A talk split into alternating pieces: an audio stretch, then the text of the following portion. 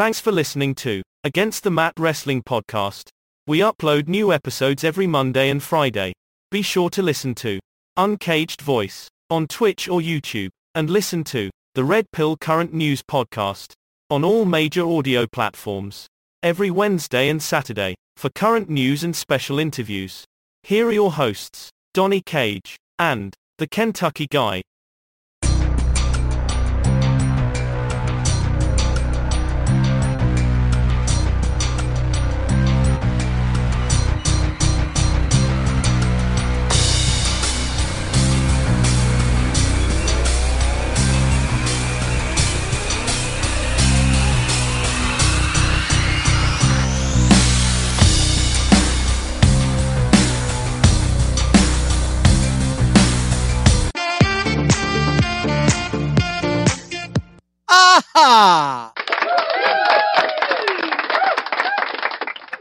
All right, and welcome to Against the Mat Wrestling Podcast. I'm one of your co-hosts, the Kentucky Guy. And I'm your other co-host, Donnie Cage. Hey, sir, how's it going? It's going good, sir. How are you doing on this fine, fine Monday night? I am doing great. There is so much going on in the world of professional wrestling. What what a news weekend, and uh, I'm kind of pumped up about it. We have the Raw 30th anniversary show tonight, and we also have uh, uh, the uh, Royal Rumble coming up at the end of the week. So a lot of cool things getting ready to happen. I think. Absolutely. All right, folks. So if this is your first time listening, uh, we do drop new episodes here every Monday and Friday. We are on all major platforms, including iHeartRadio, Pandora, Google Podcasts, Spotify, and the list goes on. Also, Mr. Cage does have his own podcast that he co-hosts with. And sir, I'll let you go ahead and tell them about Uncaged Voice. Thank you. The Uncaged Voice podcast just dropped its first new episode of 2023 on YouTube. If you want to check it out, it is myself, top tier rated, and Jigsaw Jester talking about all sorts of entertainment topics, including a little bit about wrestling. But uh, but most of that is usually reserved for this podcast. Yes, and we appreciate that. Uh, also, if you ever are you into politics, current events, things of that nature, or you like to listen to interesting interviews, I do host the Red Pill Current News podcast, and we drop new episodes there every Wednesday and Saturday. We're on all the same platforms as this one. If you'd ever like to be a guest on this show or have any questions for Donnie or myself, you can always email us at olkentucky99 at yahoo.com. That's OL, Kentucky spelled out, 99 at yahoo.com. We're, I was actually on Rad Radio FM today talking about our podcast here, Donnie, and uh, they had a lot of good things to say. We talked a lot about old school wrestling. We went over like our top five uh, favorite rivalries from the past. We talked about the Royal Rumble coming up. It was, it was very awesome. And one of the guys on the show, he actually shocked me. His top uh, feuds, rivalry, was Ric Flair versus Dusty Rhodes. I was like, wow. So there's a guy that at one time was definitely a wrestling fan. So that was very interesting as well. You guys get a chance to check that out. They're on all audio platforms. They're also on YouTube, and that's Rod Rod FM Radio. So you get a chance to check it out. Okay, so let's go ahead and get started in today's show. If you've not listened to the show before, basically our first segment is our my fantasy book. Basically, Donnie picks a wrestler, I pick a wrestler, and we talk about them if they were unsuccessful or not as successful as they could have been in a certain promotion. We would have talked how they we would have took their careers over different and booked them maybe in different matches or all the way around where they could have prolonged or been more successful in their career. And uh, as always, Mr. Cage, I'll let you start us off. Thank you, Kentucky guy. Well, my pick for fantasy booking this week is a legend in the business. He is a WWE Hall of Famer, always been recognized as probably one of the best workers, a great talker, just a great, great hand in the locker room, a person who had fierce loyalty to whatever company he worked for. I am talking about Martin Anthony Lund, aka the Enforcer, Double A Arn Anderson. Now, Arn Anderson's career started in 1982 in Georgia Championship Wrestling, and his first big break came in 1984 when he was paired with Ole Anderson, who was his storyline uncle, and made a part of the tag team the Minnesota Wrecking Crew. Arn Anderson later went on to more famously become a part of the Four Horsemen, alongside wrestlers such as Ric Flair, Ole Anderson, Tully Blanchard, Sid Vicious, Barry Windham, and so many other wrestlers. Just a very, very famous stable, and Arn Anderson was a was a, a centerpiece of this staple. Always cutting straight to the point, serious promos. That was his style, and he was great at it. He was amazing in the ring, delivered to this day the best spine buster and one of the best DDTs in the business. Understood in ring psychology. There are just so many different guys in the business who should watch old tapes of Arn Anderson. They could learn so many things from this guy. He still works in the business to this day as a uh, road agent and manager for All Elite Wrestling. But to talk about some of this man's accolades, he was an NWA WCW World Television Champion four times, an NWA World Tag Team Champion one time, an NWA National Tag Team Champion, a five time WCW NWA World Tag Team Champion, was ranked number 9 of 500 best wrestlers in the PWI 500 in 1991, ranked number 2, excuse me, number 62 of 500 singles wrestlers of the Pro Wrestling Illustrated years in 2003, was ranked as a part of Feuds of the Year, Tag Teams of the Year, and as I said, WWE Hall of Famer, and of course a WWF Tag Team Champion alongside Tully Blanchard when he was part of the Brain Brainbusters. So, based on what I've read to you right there, his resume, it sounds like he's done everything in the business pretty much. But there's one thing Arn Anderson never was, unfortunately, and he never was booked as a world champ. Now, I don't want to go so far as to say that he was screwed over in any way because I feel he was booked very strong throughout his career. But there were definitely a couple of opportunities in there where even if it was just for a short period of time, I feel like Arn Anderson, just for his dedication to the business and his amazing ring work and his loyalty to the company, particularly to WCW, he could have had a, a, a, at least a brief world title run. And particularly in 1993, when, around the time that the Four Horsemen were reformed. Now, we're not going to go into the actual lineup there because that version of the Four Horsemen, excluding Arn Anderson and Ric Flair, was considered probably the weakest lineup they've ever had.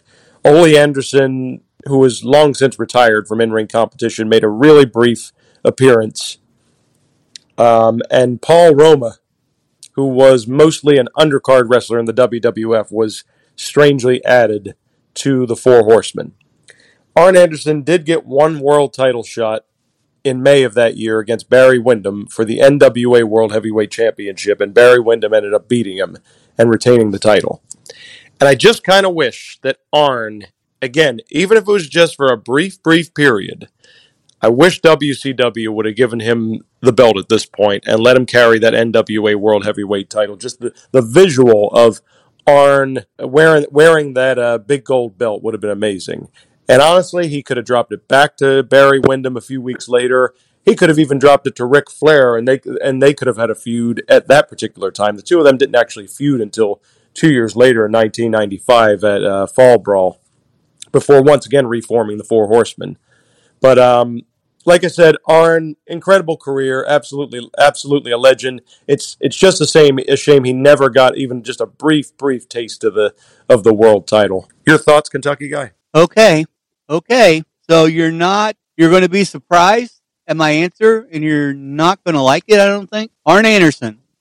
And let's just let's just be honest about it completely as soon as you said his name on tonight's episode, I had to uh, I had to kind of brace myself. Arn Anderson was an average wrestler. You could almost say he was a jobber. His win loss record alone was 89 wins and 88 losses with the NWA. So in the majority of his wins was when he tag teamed with Ric Flair. He was an overpaid and overglorified jobber and still is to this day. Now, did I think he had some good moves? Well, of course. he had the uh, the Anderson uh, trademark move, but that was it. If he was never, you go back to his career, and he never and he never teamed with his. By the way, his real life uncle, Ole Anderson. If he never teamed with him, or Ric Flair became a part of the Four Horsemen, he would have never succeeded in the business. In my thoughts, aye aye aye. And I hate saying that about Arn Anderson because people know that I used to love the Horsemen, but here's the truth, man. He he was the weakest link and always was. Okay, so let's uh let's uh let's move on to uh my Final Fantasy booking this week. My booking this week may surprise a few of you because you're going to wonder why.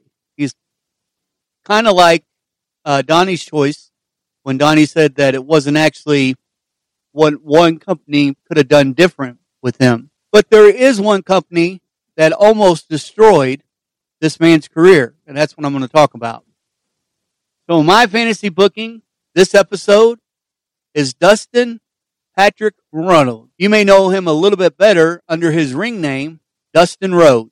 All right, so in September of 88, Dustin Rhodes, he actually made his professional wrestling debut as as his name, Dustin Rhodes, defeating Bob Cook in a match for the Tampa Bay Championship Wrestling, which was in the Florida CWF promotion. The promotion was renamed Professional Wrestling uh, Professional Wrestling Federation in February of '89.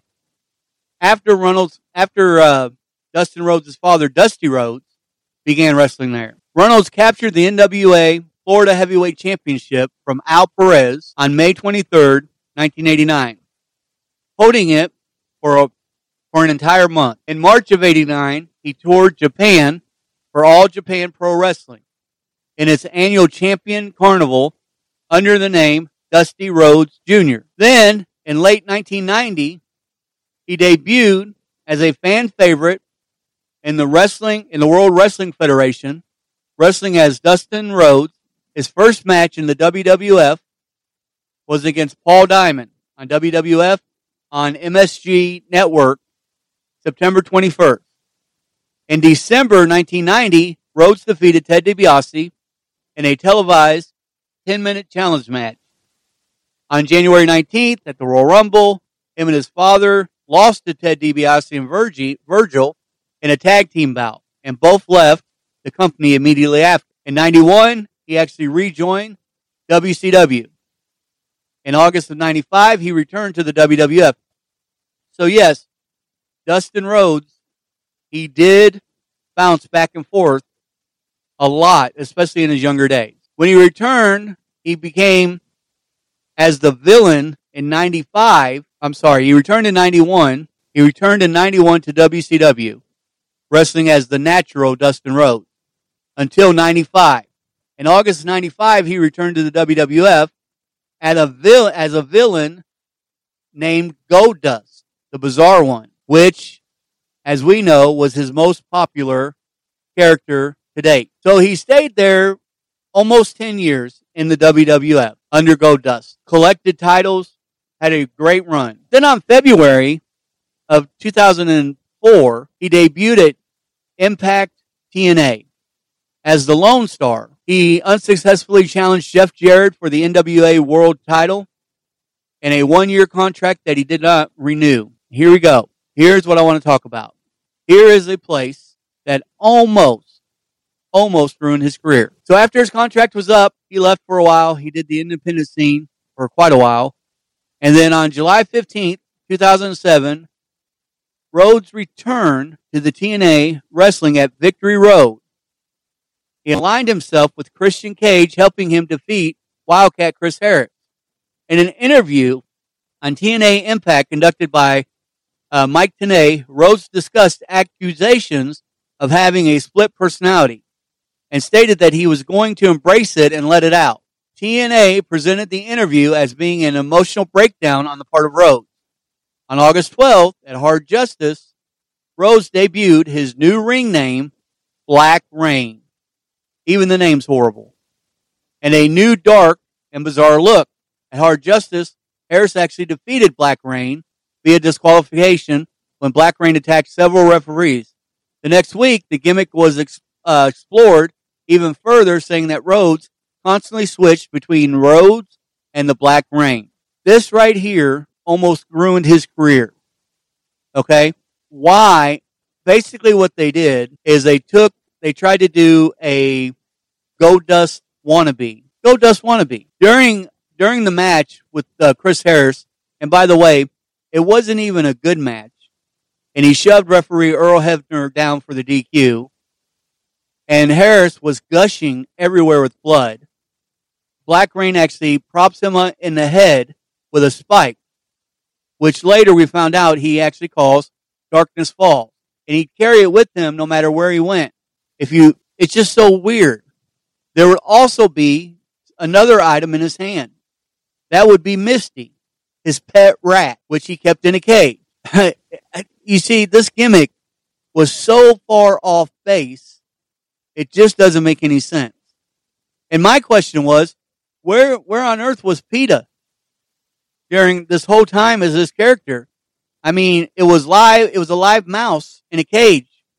Normally they cry over anything. So why weren't they? Anyways, one observer says, Dustin Rhodes is rightfully viewed as a legend after spending many decades in the wrestling business. The in-ring work of Dustin during the natural gimmick and the character work during the Goldust gimmick each led him to developing a strong reputation. TNA, unfortunately, got the worst of Dustin's career when he tried to reinvent himself with the Black Reign character. The creative team wanted to have a darker version of Goldust with a black wig, different paint, and a pet rat. And it failed with Dustin's career taking a hit until the comeback later, heading back to the WWE. And he was able to come back. He is still wrestling. And he's, uh, I think he's actually in our news today, and we'll talk a little bit about that. So I won't ruin that. I won't jump ahead. But yeah, that's why TNA. I don't know what they're thinking. I know they were. I know they're still in business, right? But they have made so many mistakes. And you know, just to give you an example, before he ever went to TNA, he was a two-time WWE Tag Team Champion, a three-time Intercontinental Champion, nine-time Hardcore Champion, two-time WCW Champion, two, two or tag team champion, two time US US champion, and even both runs in TNA, there was no titles, none, not even a tag. So TNA dropped the ball. They had a gold mine because he went back to WWE and he was very successful after the Black Reign shabak. So don't you can't blame it on the man. You've got to blame it on creatives and the stupid gimmick that he was given. Your thoughts? So my overall thoughts about Dustin Rhodes just as a performer across his career, he's always been very good. There's no question about it. You just you just said a Kentucky guy. Kentucky guy has a lot of titles to speak about. Um, multiple times, different companies have tried to embarrass him in his career, including WWF when uh, Goldust became the artist formerly known as Goldust. I think that was in 1999. He started dressing in these crazy outfits and just going completely off the rails.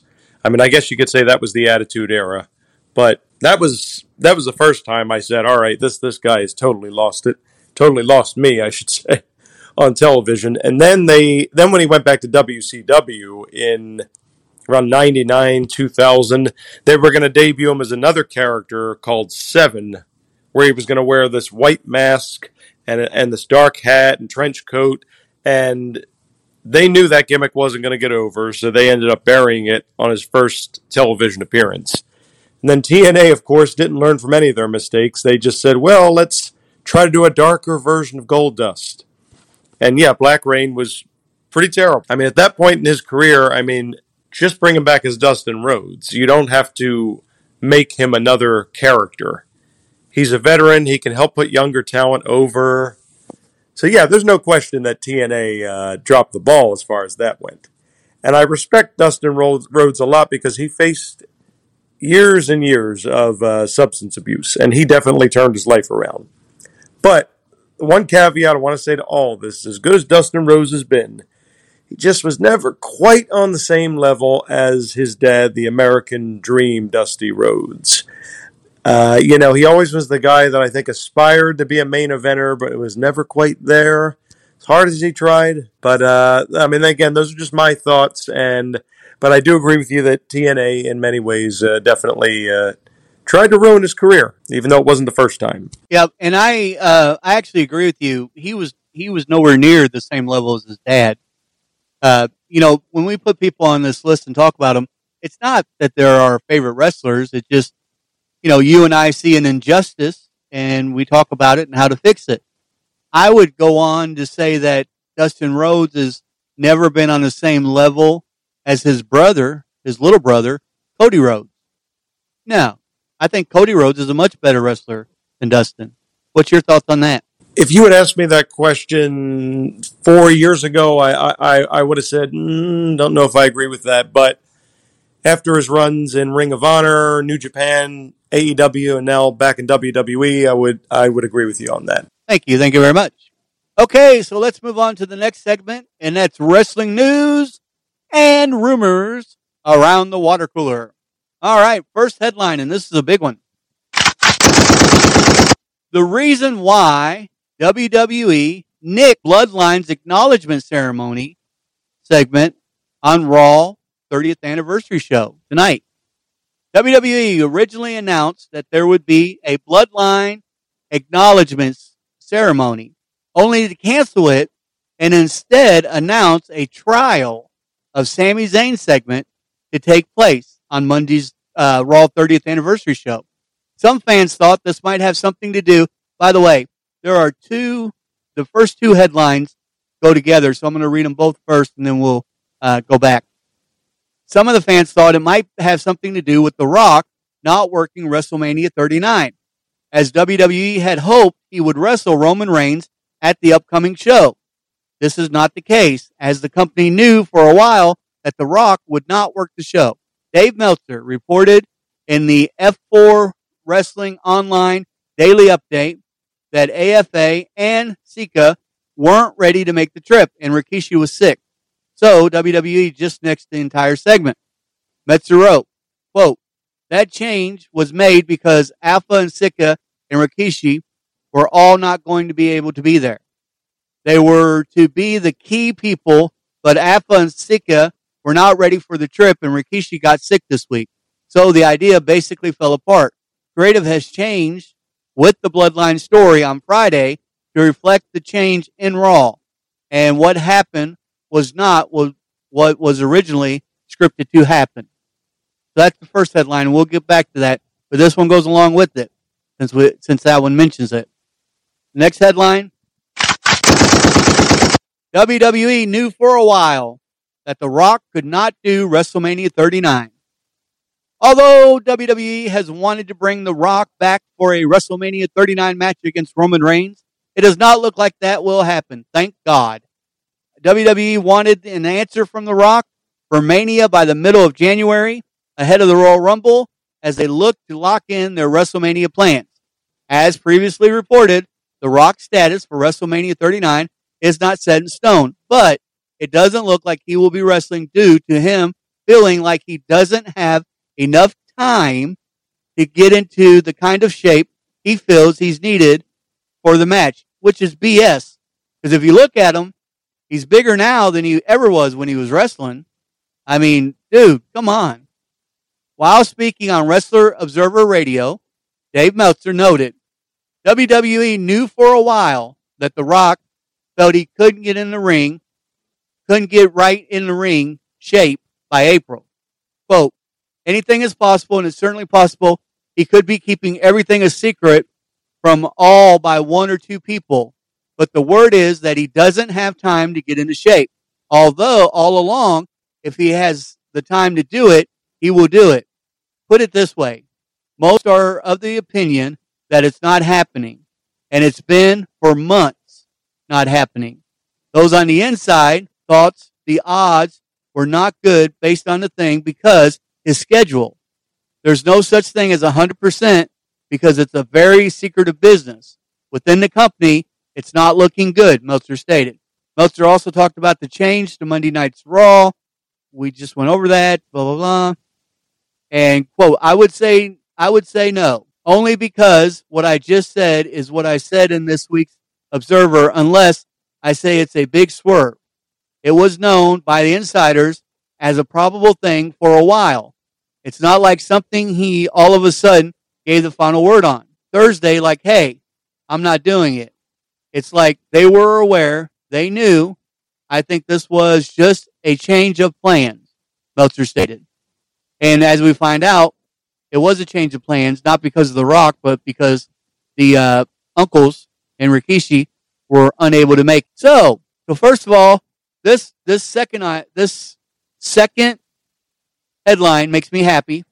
I'm glad that Punk is not going to ruin WrestleMania and not show up. Makes me very happy. Told you guys. Told you he was too old. Told you. And now he can't even get his weight off. I mean, fat boy, go to the gym. So yeah, so he's not going to be there. That's wonderful. On the segment change for tonight, I kind of hate, I can see why it happened. I kind of hate to see it happen. My thing is, is I don't understand the trial of Sami Zayn. What else does Sami Zayn have to do to prove himself? We talked about this on the podcast that I was on earlier. And my question, their question to me, because I was supposed to be like the, they don't follow wrestling. And when they bring me on, I'm supposed to be like the wrestling expert or, or, or what have you. Uh, anyways, so their, their question was, what else does Sami Zayn have to do, or are they going to end the storyline? And I told these guys, and I, just like I'll tell you all, my audience, they're not changing the storyline with Sami Zayn. This is their cash cow right now. Sami Zayn is going to be, he's one of the most popular stars because of the storyline and the way he's done in the WWE. They're not going to change it right now. Not right now. Maybe soon. I think soon, but not definitely not tonight. So I don't know what this court thing is, but they need to be careful because they're kind of copying again old themes from the past. You guys remember Eric Bischoff's court? Just saying, we don't need to go backwards, Triple H. We need to go forward. Your thoughts, sir? Well, my first reaction is going to be to the second headline. Um, like you said, it's not a 100% guarantee that The Rock is not going to compete at Mania. That it could it could all be just a well protected secret, could be a swerve, but I actually think that by this point, considering the Royal Rumble is later this week, and we are just about two months away now from WrestleMania, that if the plan was to truly move forward with The Rock versus Roman Reigns, we'd be getting some sort of hints being dropped on television, regardless of how subtle they might be. We'd be getting something, something to sink our teeth into, and, and to go, "Ooh, that's that that's the one right there." They're they're they're telling us that's what's going to happen at, at Mania this year. I personally, as much as it pains me to say this Kentucky guy, I don't think we are going to get the Brahma Bull versus the Tribal Thank Chief God. at WrestleMania this year. Thank God. It's, it's unfortunate. I would have been there for it, but we're not good. Um, so that so that's that. So I think people will need to temper their expectations. Is there always a chance that The Rock could show up at WrestleMania in some capacity? Absolutely. That has not been 100% debunked. But as far as a match, it takes a person, I don't care how good a shape you are in in real life. I don't care how many days you hit the gym, do your cardio, whatever. It's a completely different type of shape you have to be in for a wrestling match, especially one that goes more than 10 minutes. So I don't believe The Rock is going to be ready for Mania. I think that if it happens, happens further down the line when he has more availability. It's not going to happen this year. Um, as far as the trial of Sami Zayn, I actually kind of like that if they're that this is meant to be reminiscent of Eric Bischoff's court from back in the day, that they're doing a little bit of a throwback. Nothing wrong with uh, with taking an idea that hasn't been used in many years and just putting a different coat of paint on it every now and then. But one thing I will say about Sami Zayn is that I agree he's one of the most popular acts in WWE. I truly believe that this storyline saved Sami Zayn's WWE career. Because even though he's won championships on the main roster, what had he really done of true value in the months leading up to this storyline? You know, he always is a good worker and can talk, but he was kind of being treated like an afterthought in many ways. And then this storyline happened. It reinvigorated the audience's interest in the bloodline, and there you have it. To end the story now would be foolish. I don't think WWE is going to do it. I think there's a bigger payoff a little bit further down the road as we get closer to WrestleMania. Yeah, and as far as Sami Zayn before this storyline, I think you're correct because he was a con- they were turning him into like a conspiracy theorist, and it just it wasn't working. It wasn't working. He wasn't getting over. Ever since he lost the Intercontinental title, he just he wasn't getting over anymore. So yeah, I think this move was smart, very smart, in saving his career and prolonging the Bloodline story. I think he had a hand in that as well. However, The Rock. So unfortunately for you, my friend, time as time goes on, we get older. We don't get younger. So if it, you say you made the statement, if it happens down the line, how can it happen down the line? The dude's going to get just keep getting older. So let him go off and be fat and happy doing Hollywood stuff, and leave the wrestling to the real tribal chief in the head of the table. All right, next headline. Recent WWE office cuts were a big topic of the conversation backstage at this week's SmackDown. When any company is looking to sell, there will be cuts as they look to trim up its financials to make the business more profitable, to make it more appealing to potential buyers. WWE decided to release a bunch of people on Friday. The first firing spree since Triple H took over the main roster uh, creative last July. This is also just a week, a few weeks after Vince McMahon's WWE return as the executive chairman of the board of directors to explore the possibility of a sale. Adam Hopkins was fired from WWE this week after 25 years with the company. A shocking departure as he was the president of communications for the company. Still unclear which departments received the most significant cuts so far. Okay, so the the very real possibility, if it hasn't sunk in, folks, they are looking to sell this company. Once you start letting people go, and the first statement in this article is absolutely true.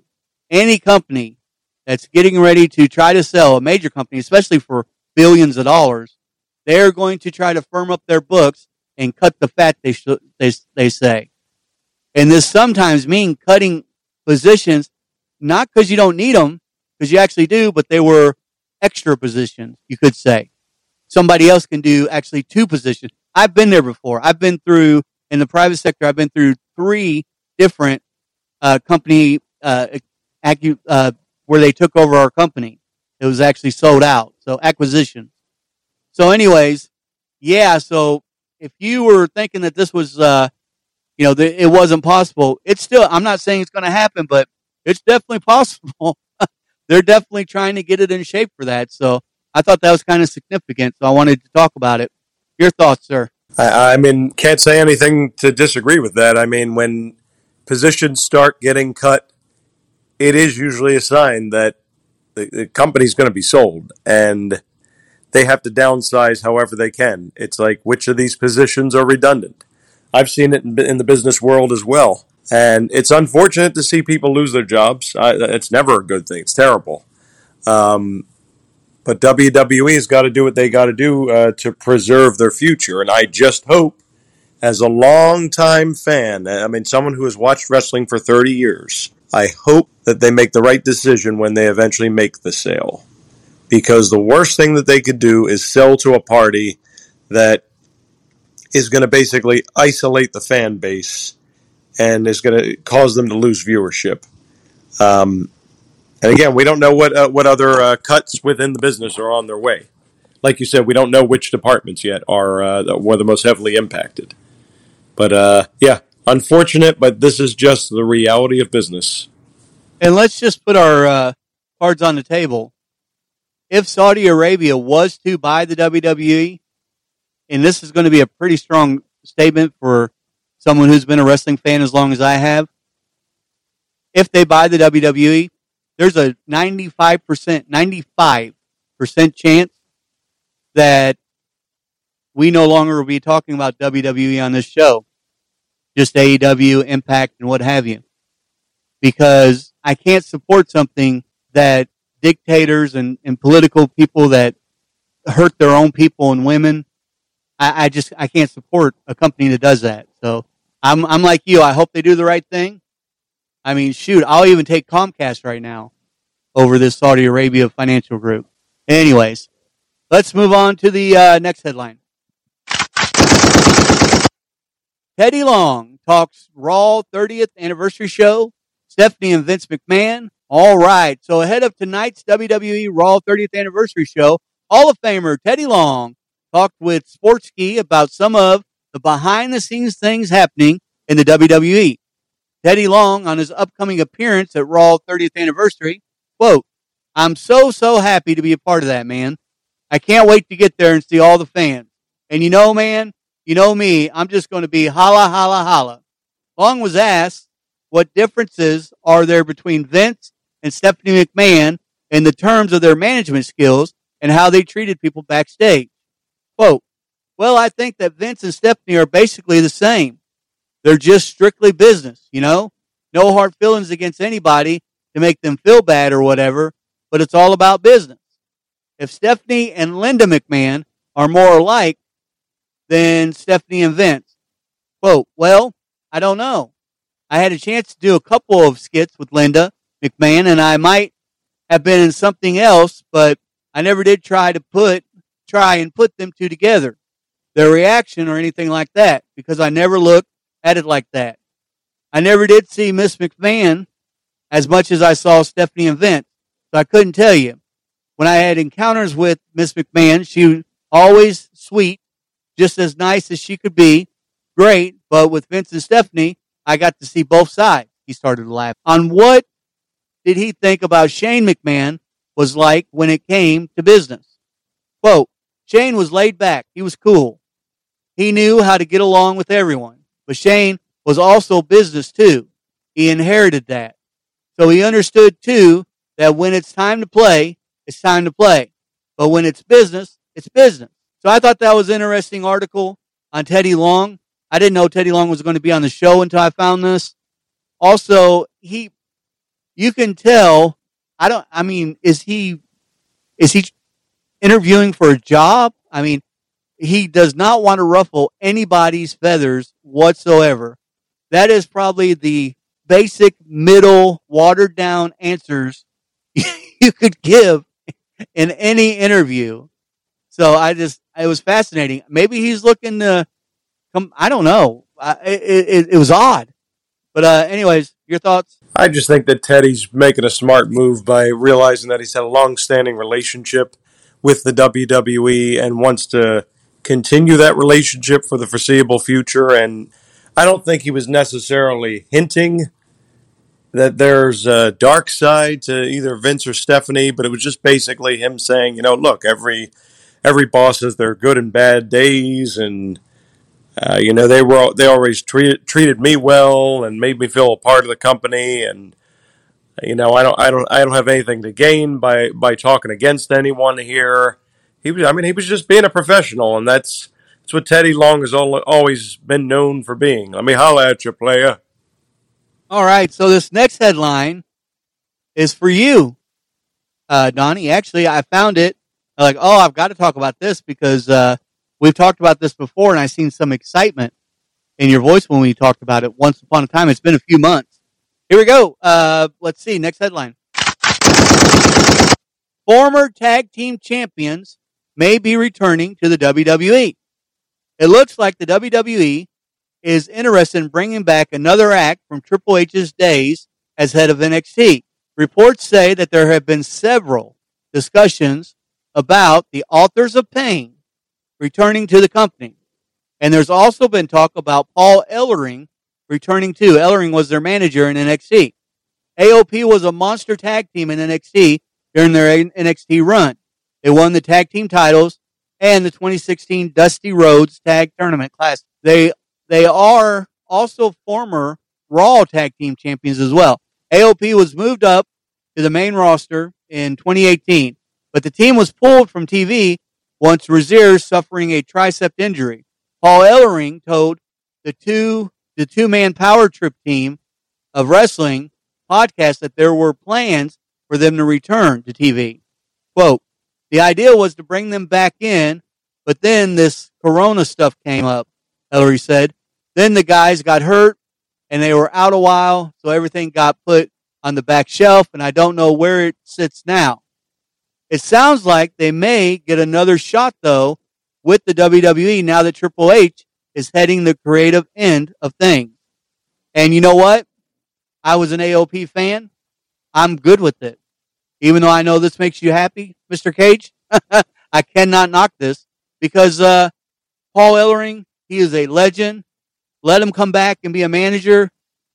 That's fine. Make him make sure he gets a paycheck. His daughter is wrestling now in TNA and she's doing phenomenal. That is a wrestling family. And AOP, these monsters, they were great. They were great on the main roster, and they were great. In, they were super great in NXT. So yeah, I'm all for it. Your thoughts? I would be all for it myself because, as I said the previous week, you know, you've got some great tag teams in WWE, but the problem is the Usos have beaten almost every single team that there is in WWE. And um, I mean, eventually you got to mix it up. You got to add some fresh blood. And these guys were super dominant in NXT. They showed flashes of dominance on the main roster here and there, but they were never booked consistently. Now, unfortunately, the injury bug hit both guys, and that kept them out of the ring for lengthy periods of time. I never understood the reason why they split them up from Paul Ellering. That made no sense at all.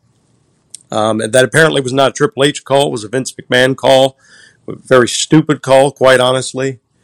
Um, and at one point, I know they were paired up with uh, Seth Rollins in uh, his in his stable with uh, I think it was with uh, Buddy Matthews when he wrestled as Buddy Murphy in WWE.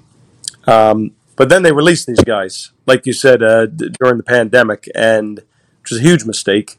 And they really haven't done much since that time. They had that short-lived wrestling promotion over in the UK that they were trying to start up, and that unfortunately went nowhere. But uh, I'd be 100% in favor of bringing these guys back if they could. Uh, we'll just have to wait and see. Yeah, uh, I am. Uh, I'm for it. Let's let's let's see it. Let's make it happen. Let's do it. Next headline. WWE. This one actually shocked me. WWE has approached Stone Cold Steve Austin for a match with Roman Reigns. WWE has reportedly pitched a major match that would pit the company's top star against the WWE Hall of Famer uh, at WrestleMania 39. All right, so this is from Fightful Select Report that the rumors are The Rock might not be coming back for WrestleMania. WWE internally pitched a potential match between Stone Cold Steve Austin and Roman Reigns, the reigning undisputed WWE Universal Champion. They reported that Austin's side was approached about the possibility and the match would be four more for an erroneous amount of money. WWE approached Austin in the summer of 2022 with an offer that he didn't find financially appealing. Sources indicate that they did they didn't know whether the recent offer was accepted, while another source noted that the other big name has been offered months ago. The plan, as of December, would see Reigns face Cody Rhodes in a one world title match at WrestleMania, while Rhodes or Drew McIntyre would face Seth Rollins in the other.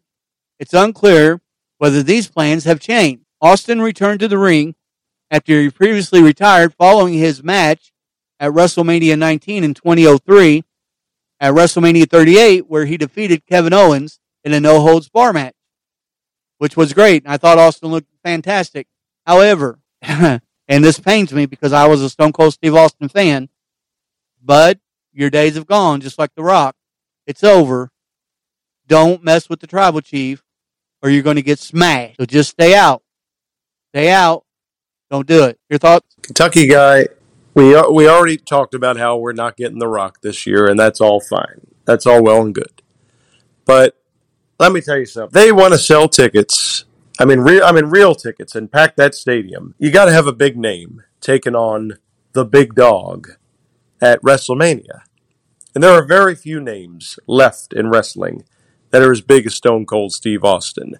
And think about this if the tribal chief were to actually beat the rattlesnake, this would cement his name in history even more. I mean, Austin is responsible for launching the WW then WWF now WWE into new heights of success that they hadn't seen for close to a decade prior to him prior to him being the main event talent that he was.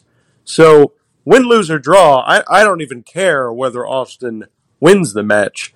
Just seeing him go one on one against the big dog on the grandest stage of them all, I, I, I'm there for it. Sign me up. The match would be boring as it could be.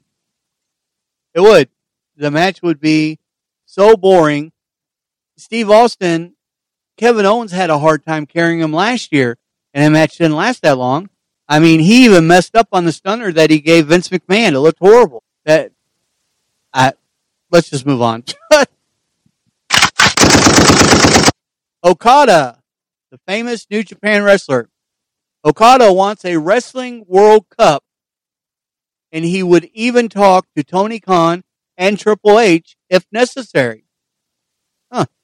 Okada is interested in competing in the Wrestling World Cup, and he's willing to meet with Triple H or and Tony Khan in order to make it happen. Speaking with Tokyo Sports, the reigning IWGP World Heavyweight Champion noted, like other World Cups, wrestling is a competition between countries.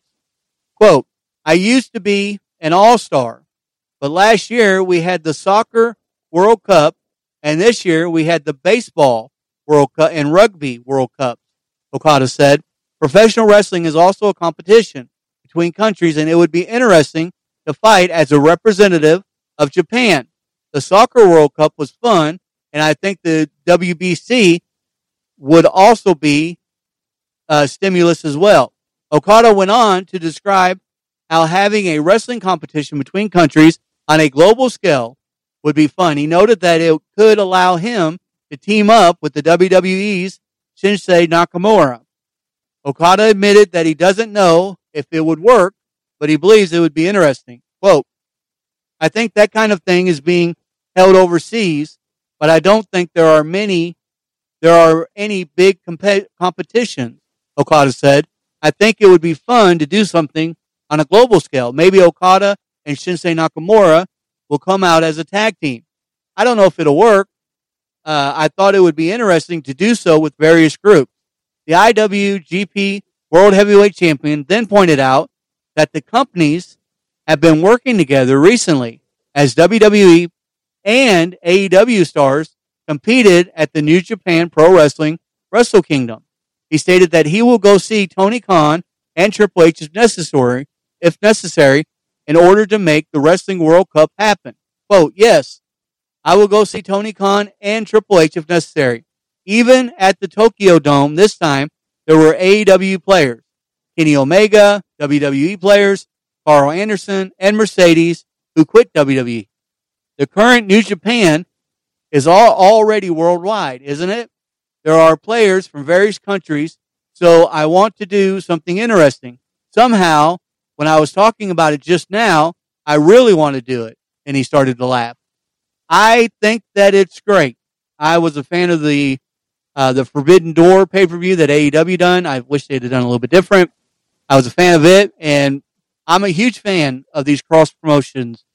It it brings some of these fantastic wrestlers that not everybody watches. There's not a whole a whole lot of people in the United States. Let me put it that way that actually watch New Japan Wrestling. I have watched it for many years. I love it, and there's so many. And Okada's one of them.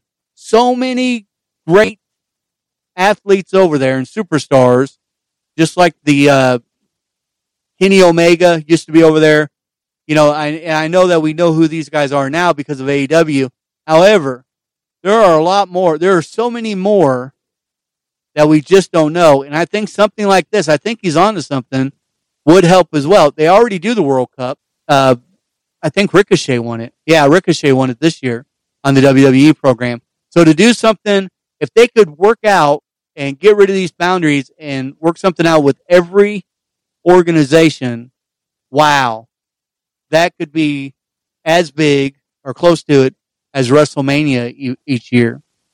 Your thoughts? Well, we always talk about knocking down or taking a walk through the forbidden door, knocking down doors, bridging gaps between companies. And if somehow they could pull off a partnership between WWE, AEW, and New Japan Pro Wrestling, the, the top three wrestling promotions in the world, let's face it, it would be monumental for the industry. I would 100% be there for it. Whether it will realistically happen or not, I don't know. I think it is le- more likely to happen if this long rumored sale of the WWE actually takes place because with Vince McMahon currently in the mix as executive chairman, and yes, I know he's not technically involved with creative, there are still probably certain decisions he's making. And Vince McMahon always wanted a global monopoly of the wrestling world, the sports entertainment world, as he would call it. But I think with a fresh set of eyes, it could be a possibility and it could be great for business. I, I mean, I do think that Triple H is the type of guy who's a smart businessman and would be open to an idea like this, but it ultimately might might not be up. I would love to see it. Could it happen? You know, maybe it's a possibility, but like a lot of things in this business, never say never, but we'll have to wait and see how it plays out. I tell you what, if Okada came down to the WWE and did the Rainmaker on Vince McMahon, that would definitely change his mind. All right, so uh, next headline. Muto teams with AEW Sting and Darby Allin in his final match as the Great Muta. Muto went out went out a winner as the Great Muta when he had his retirement match for that character in pro wrestling NOAH on Sunday morning yesterday. He teamed with AEW stars Darby Allin and Sting uh, to beat Akira Hashiji and somebody else. I don't know how to pronounce that name. Sting hit the Scorpion uh, Death Drop. Allin hit a coffin drop, and Muta closed with another Shining Wizard to Akushi. Post match, Muta attacked him ringside and then stabbed him with the grave marker before signing his name in blood. Muta used the item by stabbing him in the head, cutting him open earlier in the bout. The Great Muta is the alter ego of Muta, of Muto, who will have his retirement match on February 21st against Naito. Yeah, so I thought that was interesting. So that door, once again, is because the Great Muta or Muto, I didn't even, I don't even know what you want to call him now, but he is signed with New Japan Wrestling still. So to let Darby Allin and Sting go there, especially with the history the Great Muta had with Sting, I thought was pretty, pretty straight up cool on Tony Khan's part.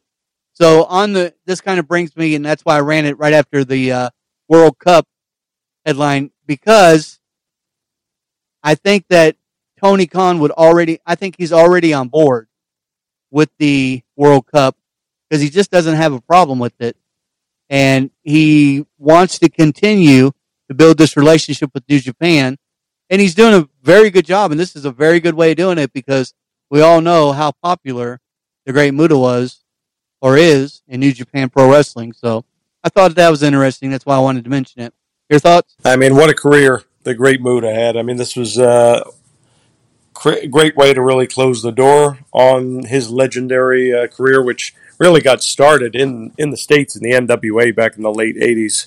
Um, very fitting that Sting would team with him in his uh, last match as the Great Muta. They certainly have uh, had both a rivalry and a friendship all throughout wrestling history. And yeah, just the fact that uh, Tony Khan was able to uh, to broker this uh, partnership for for this matchup just shows you how savvy of a businessman he is. I, I mean, I, th- I think it was great for everybody around, no question about it. But but please, Muta, Muta, Muta, you're 62 years old now, man. You gotta you gotta hang up the boots. That's a, that's all I'm saying. Don't pull a Ric Flair and come back in five years to wrestle your retirement match. Yeah, don't don't don't ruin your legacy like Flair did. I agree. And then the final headline of wrestling news and rumors around the water cooler. Now, this headline here basically this isn't a rumor. This is this is actual news. This is news that I actually broke on the on our on one of our episodes. I don't think it was the last episode, maybe the one before or what have you. And I just want to reiterate this because now I'm not the it's not just coming from my sources, but Dave Meltzer as well. So headline is Tony Khan has put CM Punk on ice for now in AEW. CM Punk has been missing from AEW programming since early September following the backstage brawl with the Elites after the All Out pay per view event. He ripped the Elite, Hangman Adam Page, and Cabana at a press conference before the brawl. AEW suspended everyone involved following an investigation while they fired Ace Steel. The Elite returned in November. Punk is also out of action with an injury that required surgery as he suffered a torn tricep during the main event of All Out against Jon Moxley. As previously reported, CM Punk and AEW had been in talks about a potential contract buyout, with Punk being the one to push for it. That's a lie. Punk is, that's wrong. Sorry, I didn't realize I was in there like that. No. AEW, Tony Khan has been pressured. Tony Khan didn't want to do it at first. He's been put on so much pressure on him to get rid of this guy now that the new and real evidence came out that Punk started it all. And he's been pushing. Punk has been raising his price of an ungodly amount for the contract buyout. Anyways, I just want to throw that in there because I want you guys to be straight up and in the, in the news on this. In the latest edition of Wrestling Observer newsletter, Dave Meltzer reported that the CM Punk side believes that AEW president Tony Khan has put Punk on ice for the time being. Meltzer wrote, right now, from the Punk side, the belief is that Tony Khan has put Punk on ice for now, and there's no idea to use him, no ideas to use him that have been presented, but no talk at all of late to release them either. However, however, Tony Khan does have a while before he has to make that announcement and face the music, which that's coming. Okay. And you have to remember one thing. The long, it's kind of smart business wise. Remember, Tony Khan, say what you want about him. He didn't get where he is in life, not being a smart businessman. It is kind of smart because just think about it from a business perspective. The longer you wait, the more you eat up of that contract. Therefore, it brings the price down of the buyout. So yeah, put him on the shelf. Let him be on the shelf. He's injured. You know, he's not on the main roster. He's not listed anywhere now. So yeah, just let it do it, let it ride out. And then as the time goes on, months go on off the contract, you're going to save yourself quite a bit of money. So it makes sense to me from a business standpoint. Don't get me wrong. As a wrestling fan, I wish they'd just come out tomorrow and say, Hey, we got rid of this guy. This dark plague is no longer a part of AEW. Let's move on. But from a business standpoint, yeah, I get it. I get it. Your thought? I'm a little conflicted, Kentucky guy, because in one breath, you know, after all the the truth about what happened after the All Out press conference came out, my first thought was he needs to cut his ties now. Doesn't matter what he has to pay him. Just just get rid of CM Punk. Get he's a stain on the legacy of AEW right now. Just get rid of him. Get rid of him. But you did bring up an interesting point that the longer they let his contract run out and run out and run out and run out, the less money they're obligated to pay him when all when all is said and done. Um, so maybe that's the maybe that's the solution. Maybe you got to play the long game here and just let the contract run out. Uh, that way, that that way he's fully paid up, and you can kick him out the door and uh, and just be like, "C'est la vie." The, the, best of luck to you, Phil. Um, there is that part of me, that selfish part of me, that almost feels like they could have turned this all into an angle on television uh, once Punk gets healthy and just make him this super cocky, uh, you know, heel who wants to get back at the fans and the locker room and this, this, and this and storyline. But problem with doing that is I don't think there's anyone in the locker room that wants to work with him at this point in time. I think the only person who really had anything positive to say about Punk was recently was was I think Dax Harwood from uh, FTR, just because the two of them had a close relationship back in WWE. But no, no, I mean, there's nobody left in AEW that wants to work with CM Punk. So, Tony Khan, you're you're doing the right thing right now. hopefully, whatever legal fallout there is from this whole situation is going to be minimal, and you can just you and your company can go go on with your lives and continue to create good programming. Yeah, let's. Uh, so I'm going to make a statement, and it's going to be a maybe be controversial to some listening, and you guys are going to be wondering how I can say it so matter of fact. But like I said, I know somebody who knows somebody that works for the company. CM Punk will never be on AEW television again. There you go. Unless, unless Tony Khan is prepared for a huge fallout and a loss of a lot of superstars. And I'll just leave it at that. But I don't ever see, I'm 99% sure CM Punk will never be on AEW television again. The only 1% is anything can happen. Things change overnight in this business. I don't see that changing, but that's why I'm not going 100%. But I will go 99%. Never again. Okay, so let's real quickly. I know we're running out of time, but let's do some results here because we didn't get to them last show. So let's do some uh, Rampage results. Jungle Boy, Jack Perry versus Ethan Page. The winner was Jungle Boy, and this was due to his distraction uh, on Ethan Page. Matt Hardy was conflicted. They were trying to get Matt Hardy to attack Jungle Boy. However, he did win via roll up. And then I'll talk about a couple of them, sir, and then we'll come right back to you. Then it shows Eddie Kingston and Ortiz, who were in the ring. Ortiz gets on the mic. He said that the person he thought was his friend, Eddie Kingston, has lost it by feeding it into all the mind games, the House of Black. He said Kingston was going to hit a woman with a chair, and, and in his world, they don't do that. He told Kingston to come out. Kingston came down with a chair. Ortiz told Kingston that in their world, they don't hit a woman with a chair and asked him, what if this is how his mother and father raised him? What would his mentor, Homicide, say?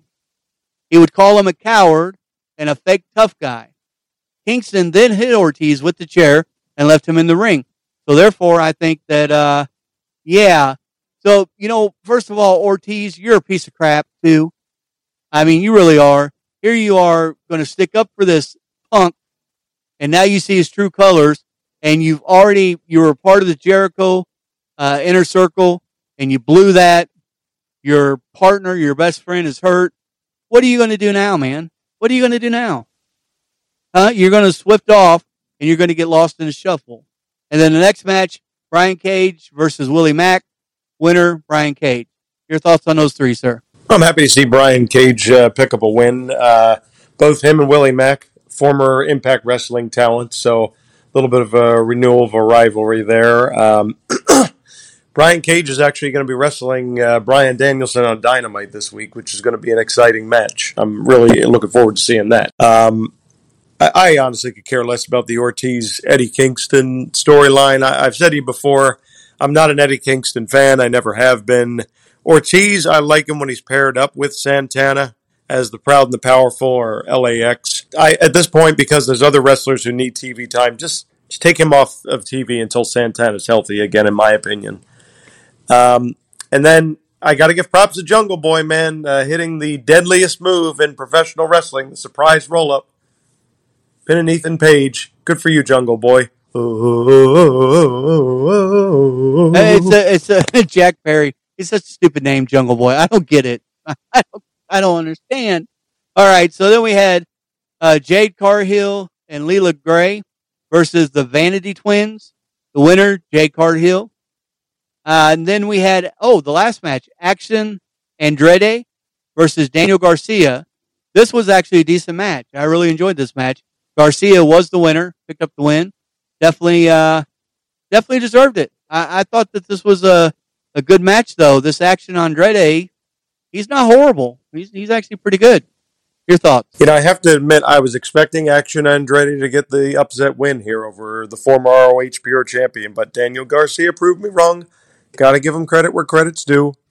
But definitely don't think this is the last we've seen of Action Andretti. And I mean, as far as Jade Cargill and Leila Grey winning, um, I, I, mean that was that was a given. I mean Jade's been dominant. Leila Grey, I actually think, has been improving in the ring too. So I'm curious to see what they do with her in the future.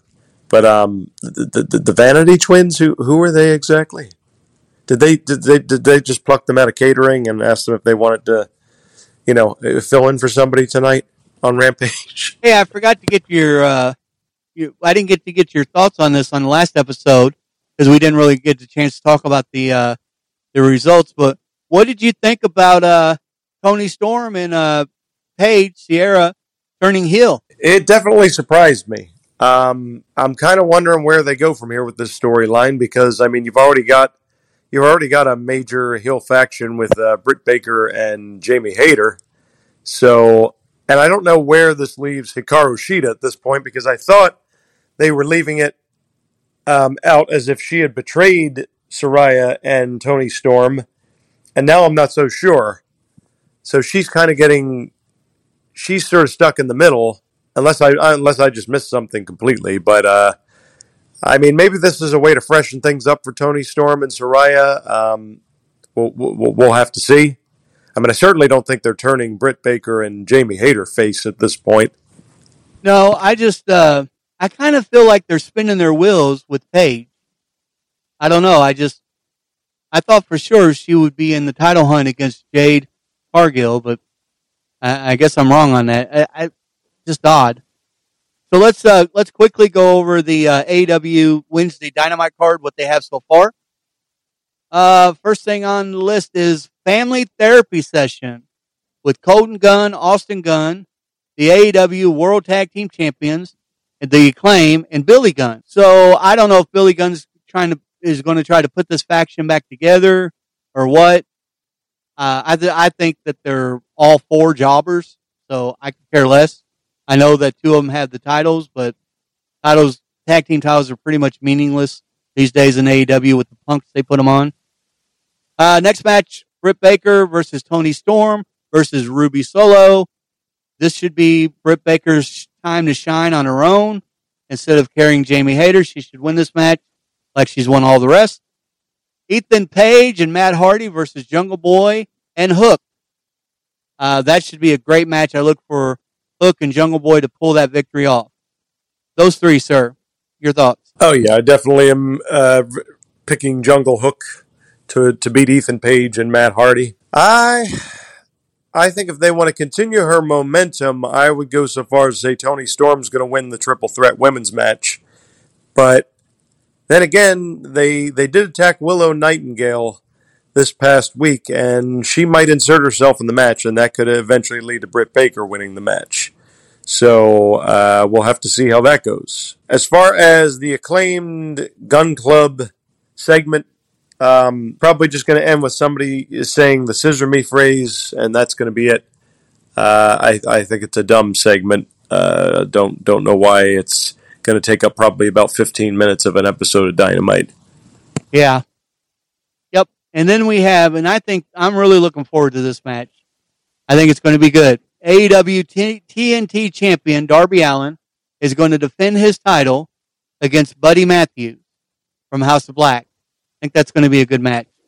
Then we have the Ring of Honor World Six Man Tag Team Champion Brian Cage versus Bryan Danielson, as Danielson looks to win about three of his five match journey to the Iron Match with AEW World Champion MJF at Revolution. Chris Jericho and Sammy Guevara versus. Oh, by the way, I think they're not going to let Brian Cage beat Bryan Danielson. Bryan Danielson will win that match, unfortunately. Uh, Chris Jericho and Sammy Guevara versus Action Andretti and Ricky Starks. And I look for Jericho and Guevara to destroy these punks. Your thoughts, sir? So, um, I think Darby Allin will retain the TNT title. Um, think, I think it'll be a good match, but uh, don't. We're definitely not going to get a new champion on this night. Uh, Darby Allin's riding a uh, wave of uh, success right now. Brian Cage, Bryan Danielson. It'll be a great contrast to styles. I think we're going to have a lot of near falls in this matchup, but I do anticipate that the American Dragon, Bryan Danielson, is going to pull off a victory. And then as far as the tag team match goes, you know, Jericho and Sammy, you guys are a great team, but you've got two young up and comers knocking on your door who I think are itching, itching to pull off an upset. And tell you what, Ricky Stark and Action Andretti both have it out for the Jericho Appreciation Society, and I think uh, I think youth might might be victorious in this case. Oh, my friend. Please wake up. You're dreaming. Okay, so let's move on real quick. Uh, we actually have a Raw match card that was kind of decent. So let's take a look at this. WWE legends are set to appear as a part of the historic Raw 30th celebration. The Bloodline to hold the uh, the tribal court for Sami Zayn. Austin Theory defends his title against Bobby Lashley. Becky Lynch to battle Bayley one on one inside a steel cage. The Raw Tag Team Champions, the Usos, to defend their Raw title against Damian Priest and Dominik Mysterio. Okay, let's see. Austin Theories and Bobby Lashley. I think Bobby Lashley is going to take the belt from him. I have to say it. They're making, you know, Bobby had to fight in a match to get this opportunity again. And Raw 30th anniversary show is unlike a normal Raw. And I think that, uh, but I, I think that the Usos could possibly almost lose their title, but they will be the winners in that. Bayley will beat Becky Lynch, and then I, I, how do you predict anything with this court? It doesn't make any sense to me. I don't even know what he's on trial for, so I have no prediction there. Your thoughts, sir? Well, I think as far as the court segment goes, I think the final ruling is that Sami Zayn will be not guilty. I, I think the tribal chief is going to show him uh, some degree of mercy uh, with the advice of his wise man, Paul Heyman. Bayley and Becky Lynch are going to have a have an awesome match, but I am I'm going with the man to win this one. Hundred percent going for Becky Lynch to win this match. Um, Austin Theory and Bobby Lashley is a tough one.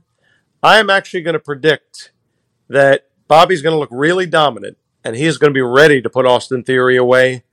But I think we may see a return appearance from the Beast, Brock Lesnar, which could lead to uh, costing Bobby Lashley the uh, his chance to become United States champion. So I'm going to predict that Theory is going to retain tonight.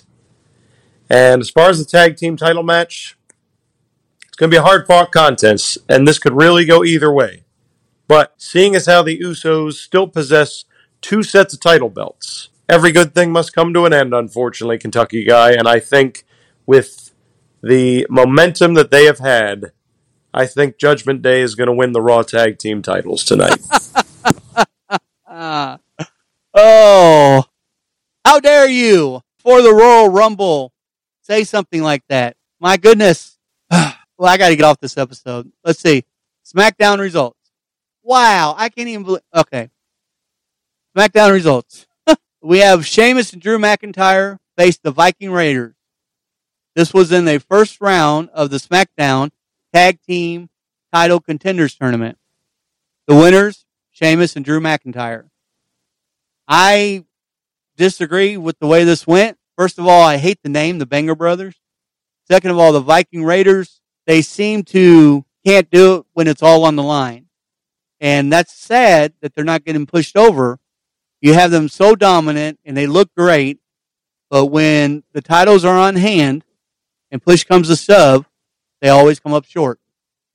Hit row, Top Dolla and Asti with uh, BFAB versus Los Luchadors. Uh, first round of the Smack Team uh, Tag Team Tournament winner, surprisingly, Hit Row. And then we have Brawling Brute, which is Ridge Holland and Butch, versus Imperium. They're on the first round of the tag team as well, contenders tournament. Winner, Imperium. So what what do you say about those three matches, sir? They're all the tag team title tournament matches. Well, I personally would have booked two out of those three matches matches differently. Why you would book Hit Row to beat Los Lotharios, two very talented uh, wrestlers in uh, Angel Garza and Umberto Carrillo. I don't know why you booked them to lose, but there you go. Um, the hit row thing is has worn out its welcome for me, and I know it wore out its welcome for you a very long time ago, so I am agreeing with you. Um, the Imperium Brawling Brutes match, that was a tough one to call because I like both teams, but I, I still am a firm believer that Butch, aka Pete Dunne, should eventually be moved back into a singles run. So it makes sense to have Imperium win here. They're the more established tag team, particularly from their run in NXT. Uh, you know, I, am with you with the Viking. I don't know what they're doing with the Viking Raiders. These two guys used to be the Raw tag team titles. They were very dominant when they first debuted. I don't know why they lost this match. Drew McIntyre and Sheamus really did not need the win here. I, I get why they did it, but I don't know. I just I would have given the win to the Viking Raiders here. And then there was one more match in the uh, tag team tournament that I forgot about, and that was uh, Legado del Fantasma. And they faced a team that I didn't even think was still a team, the Maximum Male Models. Yeah, in the first round of the uh, tag team contenders tournament.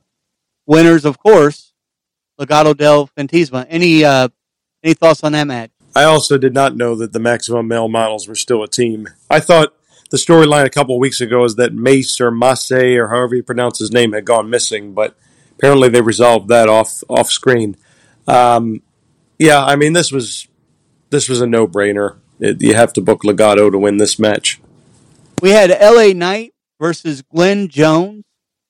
L.A. Knight was the winner, of course. I don't even know who Glenn Jones is. But then, my favorite part of the show, the Firefly Funhouse reappeared on the video screen. And there is Bray Wyatt in the funhouse. He said he's back with his friends in the house, and you could tell there was dust all over the puppets, and I, I thought it was great. And then Wyatt looks directly at Knight, who and is the one who opened the door. This is what he said to him. He said, You're the one that opened the door, and whatever comes out of it is your problem. Okay, I have to believe that the Fiend is going to be at the Royal Rumble. Why? I mean, it doesn't make any too many clues, and I'm here for it. And I think they're giving it to they have worked this storyline so well. I talked about this on the podcast I was on earlier. They have done so well on this storyline. I am so impressed. And the brain of Bray Wyatt is just sky's the limit. Man, if when he's done with wrestling, he needs to become a writer for the company. He is just, his imagination is fantastic. By the way, spoiler alert, Uncle Howdy, it's been confirmed, is Bo Dallas. Bo Dallas was supposed to be at Raw on Monday, and he was. He was in the back. And we seen Uncle Howdy on the Teletron. Bo Dallas is Uncle Howdy. There's no doubt in my mind anymore. None whatsoever. Your thoughts on this uh, match and promotion, sir? I have a theory that the match itself at the Royal Rumble this Saturday is going to be one of those partial, partially cinematic matches where they're going to pre-record parts of it. That way, they could try to do the whole uh, Bray Wyatt teleports to different locations, and then the match is maybe going to end in a live segment in the ring that the that the live crowd's going to get to witness. I could be wrong about that, but I think if they have a few crazy tricks up their sleeve, then that's what they could possibly do. Which in that case, we might see multiple personas from Bray Wyatt. I have no doubt that uh, Uncle Howdy is going to probably factor into this match in some form or another. Um, and yes, I did hear that that backstage rumor that Bo Dallas has been backstage at the recent shows. Um, and that he basically is playing Uncle Howdy. Even though he's been backstage, he's always been wearing the mask so that people don't actually get to see that it's him. The backstage reports have basically confirmed that he is. But uh, but I'm interested to see uh, where Bray Wyatt's uh, creative mind takes us on Saturday. I hope it's not disappointing. I hope it's executed well. I hope it's more like the Firefly Funhouse match and less like the uh, Wyatt family swamp fight that we had at uh, the horror show at Extreme Rules. Yeah, I think he learned. I think he learned from that match. I don't think you're going to see anything just like the uh, Randy Orton match that he had. I, I don't think you're going to see anything like that. I, I think he learned from that because that was just a little bit. I agree. It doesn't need to be anywhere, anything like that.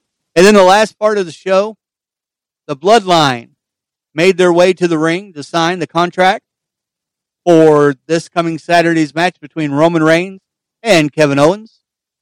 Reigns took a seat and put his feet on the table. Kevin Owens snuck up from behind, hit Solo Sikoa, and gave Reigns a stunner. The Usos showed up and pulled out and pulled Owens out of the ring, and they began fighting. Owens gave both of them a super kick and threw them against the ringside barrier. He got back in the ring, gave Reigns a pop up power bomb through the table. Owens grabbed the contract from Paul Heyman, signed it. Sami Zayn shows up, got up on the ring apron and stared at Owens. Owens threw the contract at Zayn and then ran out of the ring. Maybe that's what he's on trial for. Maybe maybe that's what this trial is because he didn't act like he hesitated. And I remember seeing that now, and I remember seeing like Kevin Owens made a face like, "Hey, you're breaking. We're you're gonna you're gonna let him know what's up." And he threw it and ran. Why else would he run? He just got done fighting Sami Zayn the week before. So I don't know, man. Your thoughts? Yeah, I mean, this is this whole segment what's leading to the trial of Sami Zayn tonight, um, and you know, I, we always say that there's inconsistent booking in wrestling, but the fact of the matter is, I mean, you got to make Kevin Owens is challenging for the undisputed WWE Universal title on Saturday. You got to make him look strong going into it. You got to make it look like he could realistically unseat the tribal chief. It's not going to happen, in my opinion. Spoiler alert, alert for my predictions for the Royal Rumble. Kevin Owens is not winning the title this Saturday, but you have to make it look believable and he has feuded with Roman in the past over the title long before the bloodline was formed. I'll never forget they had a great match at the uh, 2021 Royal Rumble event, um, last man standing match. But uh, you know, Sammy did, Sami didn't get there in time to make the save, so oh, we've got to put him on trial because clearly there's a conspiracy between him and Kevin Owens here. Did you catch the look though that Owens gave him before he threw the contract at him that I'm talking about? Oh, I caught the look. No question about it. Um, I mean, I still think that I still think that Sami in his mind is loyal to the bloodline, but I also think that you know when you see when you when you notice things like that, like the look that Kevin Owens gave him, there's still those years and years of friendship there that are never going to go completely away. Yeah, makes sense. Makes sense. Does it does. Okay, so uh, that's everything I have for this episode, sir. I know it was quite a bit, but uh, a lot of telltale things there, a lot of stuff to unpack. And uh, man, oh man, we will give our predictions on the Royal Rumble on Friday, our next episode. This Saturday, I will be live streaming on YouTube. That's KY Guy 80.